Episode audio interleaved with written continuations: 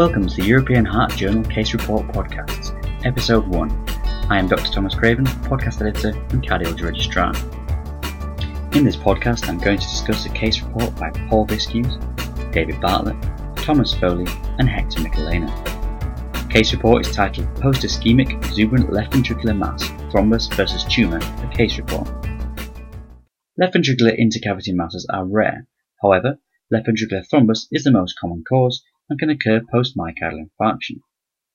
Cardiac myxomas are the most common primary cardiac tumour, with most often occurring in the left atrium, but are rarer still. When presented with a large left ventricular mass, differentiating thrombus from tumour can be difficult, and this case report highlights this challenge. The case report. A forty-three-year-old Caucasian female with a past medical history of hypertension, smoking, obesity, and substance abuse, including marijuana, crack cocaine, and cocaine, presented to a regional hospital after waking with vomiting and chest pain. The chest pain radiated to her shoulders and her neck.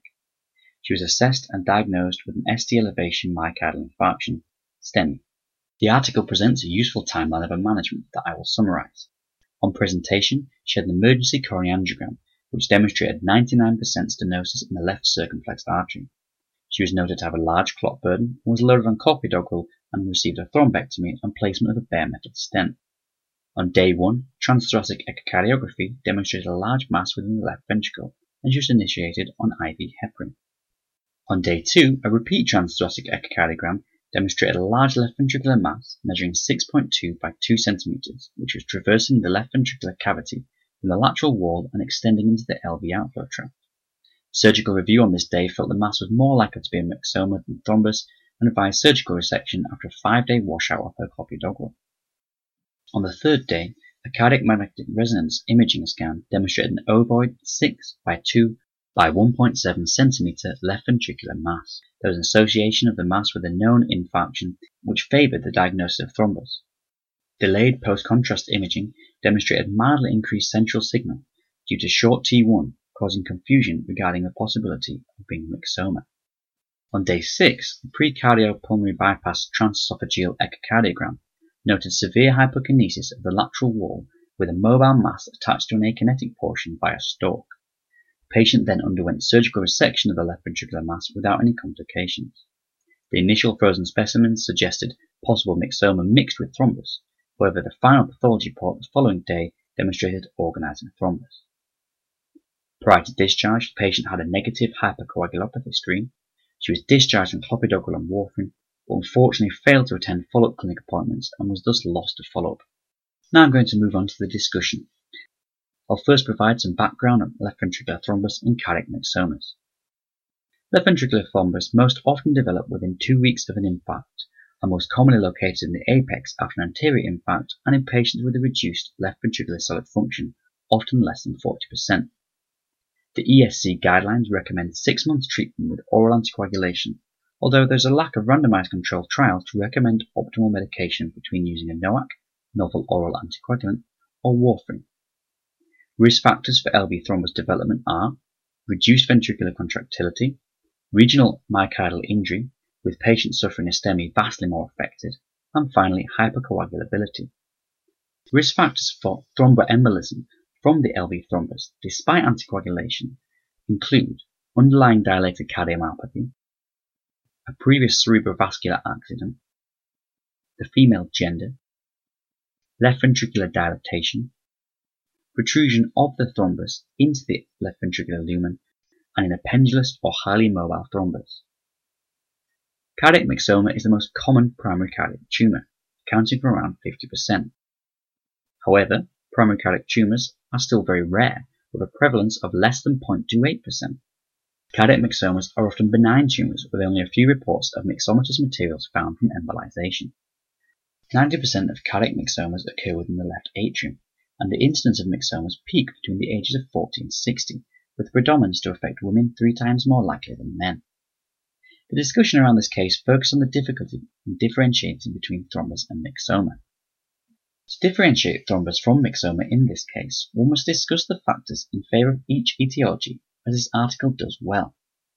Factors in favour of thrombus in this case were the large clot burden seen during coronary angiography, the mass development post-myocardial infarction and it being associated with an infarcted akinetic region, and the prothrombotic effects of cocaine, which I shall discuss shortly. The factors against thrombus are increasing the concern of a myxomal worm, the location of the mass in the lateral wall, the size of the mass and its development to such a size just one day post-infarct, and the delayed post-contrast cardiac M R images demonstrating a mild increase in signal within the mass, which was deemed to be possibly consistent with myxoma. It is understandable why there was uncertainty over the etiology of the cardiac mass in this case, as the patient's mass was a rare presentation for both cardiac myxoma or thrombus. With the mass occurring in the lateral wall, the patient having normal left ventricular function, and it developing to such a large size by day one, it makes it a rare occurrence for a thrombus. Lateral left ventricular thrombi are rare, with this case report's discussion stating occurrences in this location in only around three percent of left ventricular thrombus cases. The patient's age and gender did place her in the most common demographic for cardiac myxoma, but left ventricular cardiac myxomas are also rare, only accounting for around three to four percent of myxomas. The patient's cocaine use in this case is also a factor to take into account. Cocaine is a prothrombotic risk factor, and the article discusses the effects cocaine has on vascular function and blood coagulation, stating, "Cocaine causes the release of endothelin one, which is a potent vasoconstrictor and associated with a decrease in the production of nitric oxide. Cocaine also promotes the influx of calcium and or release of intracellular calcium, leading to vasoconstriction. The increased vasoconstriction can lead to endothelial damage and subsequent increase in fibrinogen and von Willebrand factor, causing platelet aggregation and eventually thrombosis. Additionally, cocaine has been implicated in increasing the activity of plasmaplasminogen activator inhibitor, which reduces plasmin activity and fibrinolysis.